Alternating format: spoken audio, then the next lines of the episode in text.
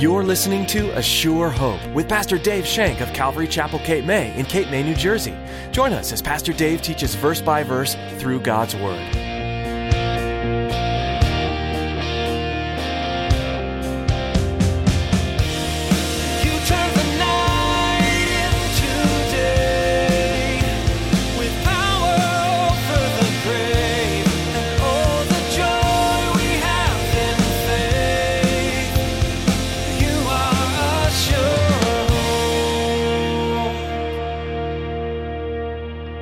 And we're to take our place in the body.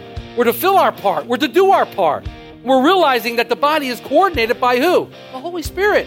It's the Holy Spirit that's coordinating the body of Christ, not us. And as we walk in this love, we demonstrate to Christ to the world. The love that we have for one another, the love that we need for one another, it's demonstrated to the world. And our united efforts become Jesus Christ. Each of us taking our place, doing our part. What a powerful witness the world. What a powerful witness to the world when they see how harmoniously we live together, how harmoniously we function as God's children. The Holy Spirit coordinates the body of Christ. In today's message from Pastor Dave, he teaches that the Holy Spirit has given each disciple gifts to build up and unify the body. When each member uses the gifts they have received from the Spirit and work together as united children of God, the world sees Christ. Now here's Pastor Dave in the book of Acts, chapter 5, as he begins his message, Point of Faith.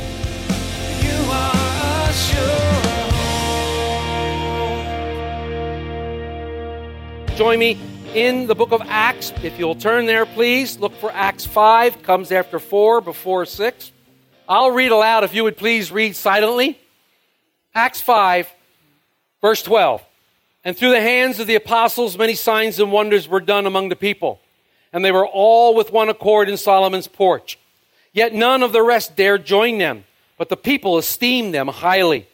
And the believers were increasingly added to the Lord, multitudes of both men and women, so that they brought the sick out into the streets and laid them on beds and couches. And at least the shadow of Peter passing by might fall on some of them. Also, a multitude gathered from the surrounding cities to Jerusalem, bringing sick people and those who were tormented by unclean spirits, and they were all healed. As we continue our study in the book of Acts this morning, we remember from our previous times together that the early church had persevered when Satan attacked it. Satan chose to attack it from the outside, and he was used in persecution. He was used in the persecution of the religious leaders. Also, last week we saw a different tactic taken by Satan as he began to attack the church from the inside through hypocrisy. He started to attack the church from within. He was taking a different tactic. But this tactic failed because Ananias and Sapphira were struck down dead. They were struck down dead because they lied to the Holy Spirit. They lied to God. And the Spirit then began to purge the church of hypocrisy. We learned last week that hypocrisy within the church can destroy it. It's like a cancer that can spread through the church and cause great damage and great discord and great harm. It causes division. Hypocrisy grieves the heart of God. Hypocrisy can kill your witness as others see the mask that you wear and others find out the acts that you're putting on. Hypocrisy kills your joy as you analyze and criticize others in order to make your deceit look good. And hypocrisy kills your peace as you live in fear that somebody's going to find you out. Hypocrisy is a bad thing. And God dealt very severely with this sin. Severely, that the, these two people were killed, killed by the Holy Spirit. In Acts 5, verse 11, we read, So great fear came upon all the church and upon all who heard these things. God got the results he wanted. Because as the story of what had happened to Ananias and Sapphira spread through the church community, spread through the entire community, church and non church alike, this great fear swept over the body, swept over the nation. They were afraid. They began to honestly assess themselves. They began to honestly look in and to see if they were where God wanted them to be. And if they were spiritual lives matched up with what they were saying and what they were doing. God got the results he wanted by purging the church. The fear of the Lord draws you into a deep relationship with Him. The fear of the Lord, we're told, is the beginning of wisdom.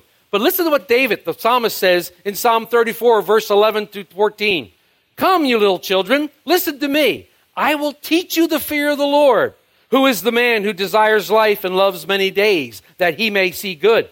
Keep your tongue from evil and your lips from speaking deceit. Depart from evil and do good. Seek peace and pursue it. Job said in Job 28 28, Behold, The fear of the Lord is wisdom, and to depart from evil is understanding. So, what is the fear of the Lord? The fear of the Lord is departing from evil. The fear of the Lord is a reverent, awesome fear of this mighty, holy God to stand before Him unholy, unrighteous. The fear of the Lord is that I got to get my act together because I serve a most holy God, and His demands on me are nothing less than perfection, nothing less than holiness. Wow, I can't live up to that. I can't do that. I proved that already. I cannot do that in my own flesh. Ah, enter Jesus Christ the righteous.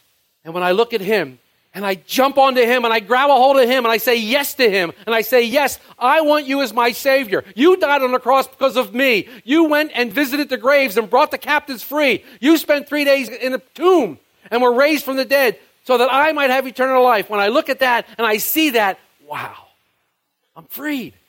I'm clean. And this fear that I have is a fear of letting him down. It's a fear of misrepresenting him. That's my biggest fear. I don't want to misrepresent my Lord after everything he's done for me. When the fear of the Lord is upon you, there's an understanding of evil, and you want to rid yourself of it. When the fear of the Lord is upon you, you want to devoid yourself of all sin, get rid of it, cleanse yourself, purge yourself from within. According to Proverbs 8, verse 13, we're to hate evil, we're to hate pride, we're to hate arrogance. God has called us to be a holy nation. He's called us to be a royal priesthood. He's called us to be set apart for Him. And the fear of the Lord will draw people into that deeper relationship so that this can happen, not in and of, of yourself, but all through Jesus Christ. Because when I stand before a holy God and He looks at me, Jesus Christ is standing in front of me and He sees me in Christ. We're one. And He says, You're holy. It's a scathing thought because I know I'm not holy. I know I'm not what God wants.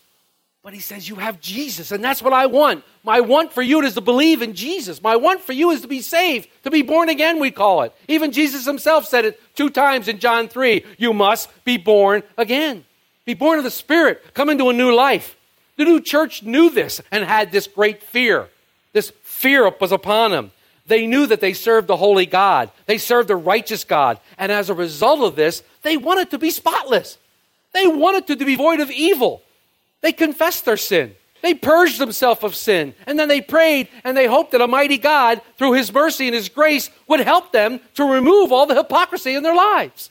Because you can't do this on your own. You need help from a most holy God, one who is willing to be with you day after day after day, to walk beside you, to guide you, to lead you. When people say God is not active in the world today, I don't know what God they're talking about. My God is active in the world today. My God is active in my life. My God cares about my life. He cares about all our lives, and He walks with us today and shows us and guides us if we would just be still and listen to His words. From this great fear came a purging, came God's desire that we would purge ourselves from sin, get rid of it. God can show us the sin. God can declare us sinners, but we need to get rid of the sin. We need to come to the cross of Jesus Christ and we need to repent and we need to ask for forgiveness and we need to be converted and regenerated by His blood. God says, do this. Great fear came, this purging. And from this purging, there was three things that happened. I want to talk about them today. There was great power, there was great unity, and great grace continued to flow throughout the new church. First, let's talk about this great power we see. We see great power through the hands of the apostles. It is interesting that as a result of the cleansing of the church, the cleansing happened first. The church was purged first, and then this prayer was answered. Back in chapter 4, verse 30, the disciples and the apostles prayed a prayer. They said, Stretching out your hand to heal, and that signs and wonders may be done through the name of your holy servant Jesus. Acts 4, verse 30. We read now, as we begin today's study in Acts 5, verse 12, the Lord now answers their prayers because the first thing we read is, and through the hands of the apostles, many signs and wonders were done among the people. God answers their prayers. Why? Because they purged themselves from hypocrisy. They purged themselves from sin. They went to a holy God, they confessed their sin, and they were raised up, and God delivered them, and God answered their prayers, and God used them mightily to demonstrate his love. So the Lord cleansed the church first, and then through their hands, he performed signs and wonders. Notice it says through the hands of the apostles. It doesn't say that by the hands of the apostles. There's a big difference. by the hands of the apostles, you would think, oh, the apostles are pretty mighty. No, no, no. Through the hands. Here you have the Holy Spirit working through the apostles. The Holy Spirit was doing the work. It was evident. The apostles couldn't take credit for it. The Holy Spirit had anointed them for this work. The Holy Spirit was making these things happen in their lives. They couldn't take no credit for it. How do you think, why do you think they were empowered this way? Why do you think God allowed this to happen and was manifesting these signs and wonders? I think that God wanted to reach the heart of the people. He wanted to reach the heart of the Jews. He wanted to reach the heart of the people who were seeking him, and they were always seeking signs and wonders. He chose to do signs and wonders to touch the people and give the apostles the right to be heard. I think that God wanted to reach the hearts of these peoples, so he chooses signs and wonders. It's not the signs and wonders that cause people to repent. It was the message that came with the signs and wonders. It was the word of God. It was the word of God that caused them to repent. And it still is the word of God today. Nothing has changed. These signs and wonders just authenticated the gospel message.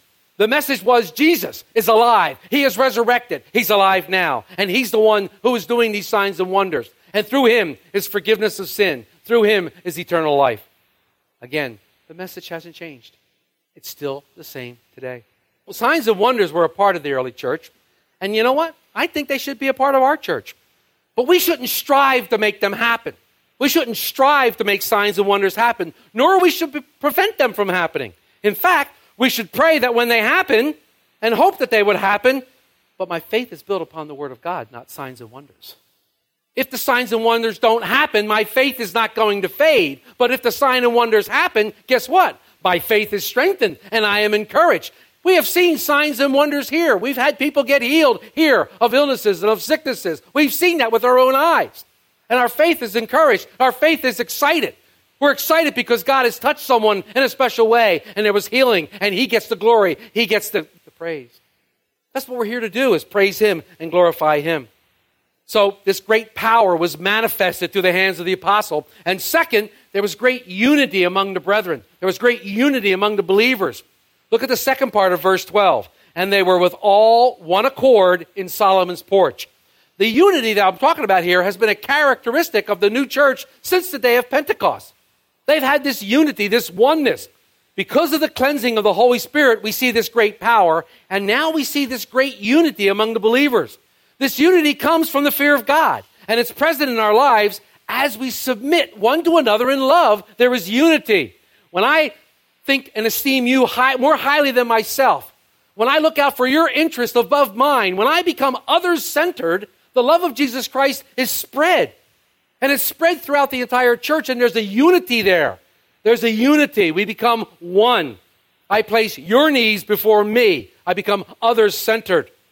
Paul says, talks about this oneness in Romans 12, verse 5. He said, So we, being many, are one body in Christ and individually members of one another. Here we go, back to the Truth Project, the Unio Mystica, the mystery of us in Christ and Christ in us and us in each other. It's a mystery. We don't understand it but we praise God for it because it's biblical and God says this is who we are. Jesus prayed that I and the Father are one, just like you and me are one, and they are one. We're all one together, this mystery. So here we are. We're put in the body of Christ, and each of us has our own function. Each of us has something to do. He's talking about, like us at Calvary Chapel here, being part of a general body of Christ, a general body, a whole body. The other churches, you know, the other denominations, anyone who's declared Jesus Christ as their Savior and has accepted His sacrifice on the cross as forgiveness of sin is our brother and sister. We are conjoined with them in a oneness. We have a oneness with them. And we shouldn't think that it's a competition. We shouldn't be biting and devouring and destroying one another. We need to identify who the enemy is, and we need to be banding together to destroying and devouring him. We need to be putting him down and not ourselves down. We're all members of one another, and we're members of God, and He has a purpose for those other churches. We find ourselves in conflict and trying to find out what's wrong with them. That's the Lord's job to determine. I can't determine what's wrong with them. I got to determine what's wrong with me. I got to look within me to find out what's wrong. I can't go around looking, oh, they're wrong, they're wrong, they're wrong. Well, I have to look within me. In 1 Corinthians 11:31 it says, "For if we judge ourselves, we would not be judged." And sometimes we find ourselves, you know, we're in the mood, we're so busy trying to examine the flaws of everybody else that we can completely ignore our own. David in, Psalm 139 said, Search me, O God. David didn't say, Oh God, search the guy next to me and show me what's wrong with him. Oh, David said, Search me. Show me my wickedness. Show me the way. Show me the path. I got to take care of my judgment in here. Judgment begins in the house of the Lord. It's a personal thing. And it's something should be all quite interesting so that God can do the work he wants to do within our hearts. We're all members. We're all one together, and we're all here today. And it's true, corporately, the body of Christ.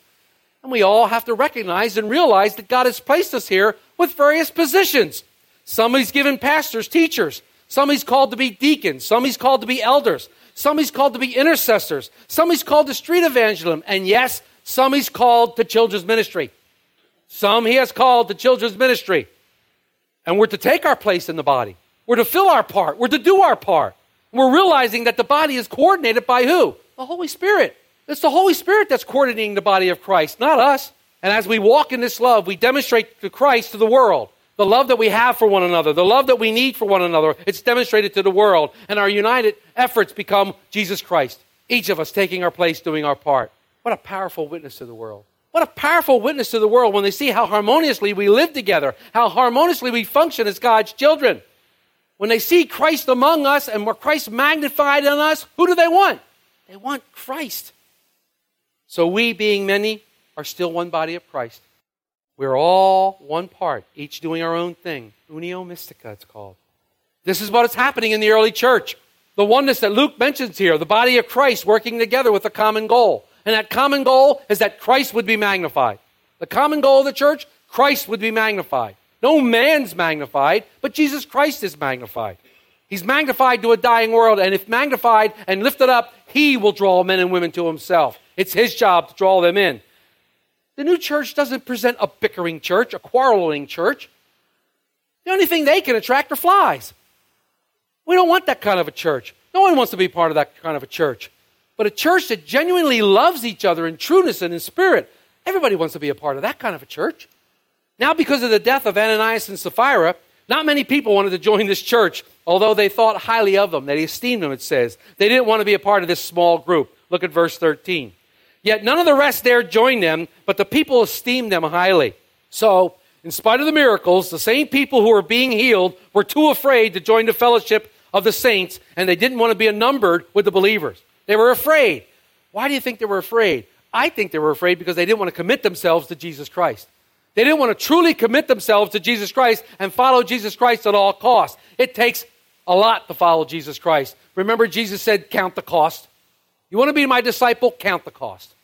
It's not just a free ride. You got to count the cost. There is a cost to being a disciple. But these people wanted a free ride. It's very similar to the people who hung around Jesus just for a good meal. There are many, many people who just hung around Jesus because he knew sooner or later he's going to get hungry. And when he eats, we all eat. So a lot of people just hung around him for that and they wanted to be part of the free meal wagon. Many people like church people. Many people like to hang around church people because they know how we feel about the Bible, and they know that if I hang around you long enough, well, you're going to give me a donation or you're going to feed me or something's good's going to happen. But they don't want to make a commitment to Jesus Christ. They don't want to make that commitment. They don't want to come overboard. They don't want to, I don't want to be a Jesus freak. Oh my gosh. I don't want to be labeled with you. People like church people, but they don't dare join them. They don't dare join them Huh. this Ananias and Sapphira incident would definitely cut down on the commitment thing. Would definitely cut down on the commitment thing. Would definitely take some problems there. In verse 14, we see that there still was an increase in believers coming into the church. They were coming into the Lord. Listen to this. And believers were increasingly added to the Lord, multitudes of both men and women. What I see here is that although people were afraid to join the new church, meeting on Solomon Porch, these new believers were continually being added. And look what it says. It doesn't say being added to the church. It doesn't say being added to a person. It doesn't say being added to a movement. It says being added to the Lord. They were being added to God Himself. They were being added to Him. He was drawing them in, and they were identifying with Him. They didn't want to be identified with this tight group for fear that they might be cast off, for fear that they might do something wrong and be struck dead. But they were being added to the body. As a result of this great manifestation of love that was exhibited by these new believers, multitudes came to the faith in Jesus Christ. What an exciting time this had to be. Can you imagine what this looked like? Can you imagine? This is several thousand people. This is not just one or two. You know, if we had an altar call today, it would be wonderful if one or two people came down and accepted the Lord, and we would be cheering, and we'd be praising heaven, and we'd be right to do so. But can you imagine thousands at a time? Think back on when you first accepted the Lord. Think about the excitement that you had. Think about the eagerness that you wanted to serve God. Think about the eagerness that you wanted to read His Word. Think about how you wanted to spend and know everything you could about Him, and you knew the Word of God was true, and you wanted to get in there and dig it around. Think of that excitement that you had. Think of how much fun you have. Now multiply that by about five to 6,000. And that's what the apostles were dealing with. They had all these people were so excited. No wonder the Lord was adding to their ministry. And one thing about the new Christian, can they never tell people enough about Jesus Christ? The new Christian is always out there. Look what Christ did for me. You got to know. You got to believe. That's what the new Christian's doing. No wonder the Lord was adding to the church. But he was adding to himself. The oneness. The oneness. So, we see this great power being manifested through the hands of the apostles by signs and wonders. We see this great unity being among the brethren manifested by love. And we finally, we see God's great grace and mercy continually being poured out onto all people, including the surrounding cities, through these healings and these casting out of demonic and tormented people, these demons. Look in verse 15 and 16. We read where people would bring out their sick into the streets so that the shadow of Peter would fall on them. Verses 15 and 16. So that they brought the sick out of the streets and laid them on beds and couches, that at the least the shadow of Peter passing might fall on some of them. Also, a multitude gathered from the surrounding cities of Jerusalem, bringing sick people and those who were tormented by unclean spirits, and they were healed. These people brought out their sick friends and placed them into the path of Peter's shadow in hopes that they would be healed. Peter's shadow became a point of faith for them. Peter's shadow became a point of contact of their faith. And when I read this, I was immediately reminded of that beautiful, beautiful woman of the issue of blood for 12 years in Luke 8. If she, you remember the story, this woman had an issue of blood for 12 years. No one could touch her because she was unclean. Can you imagine being married? Her husband couldn't touch her for 12 years because she was unclean. She had to live by herself, eat by herself. She couldn't do anything for 12 years because of this issue of blood she has. Because everybody, every time somebody saw her, they would yell, unclean, unclean. They would run away. She was destitute. She was degraded. She was humiliated. She didn't know what to do. And then she heard Jesus was coming to town. And she thought, you know, if I could just if I could just touch the hem of his robe, if I could just reach out and touch the hem of his robe, I might be healed. That's what she believed. She believed in Jesus Christ. The hem of his robe became a contact point for her of her faith. It became a contact point, just like Peter's shadow became a contact point for these people who needed to be healed. Jesus is walking through the crowd, and it's mobbed, and everybody's reaching for him. Jesus, yay, they're calling his name, and he's walking through the crowd. And all of a sudden he stops, it says in, in Luke 8 45. Jesus stops, he said, Who touched me? And the disciples, I would love to see their faces. They turn around like, uh, Jesus, we're in a crowd of about 9,000 people. Everybody's reaching for you. Uh, Who didn't touch you? You know? I could just see their faces. Peter probably said that, you know, impetuous Peter. Come on, Lord. But the Lord said, No, somebody touched me. He said, For I perceive power going out of me. You are a When Jesus left earth following his resurrection, his followers weren't sure what was next.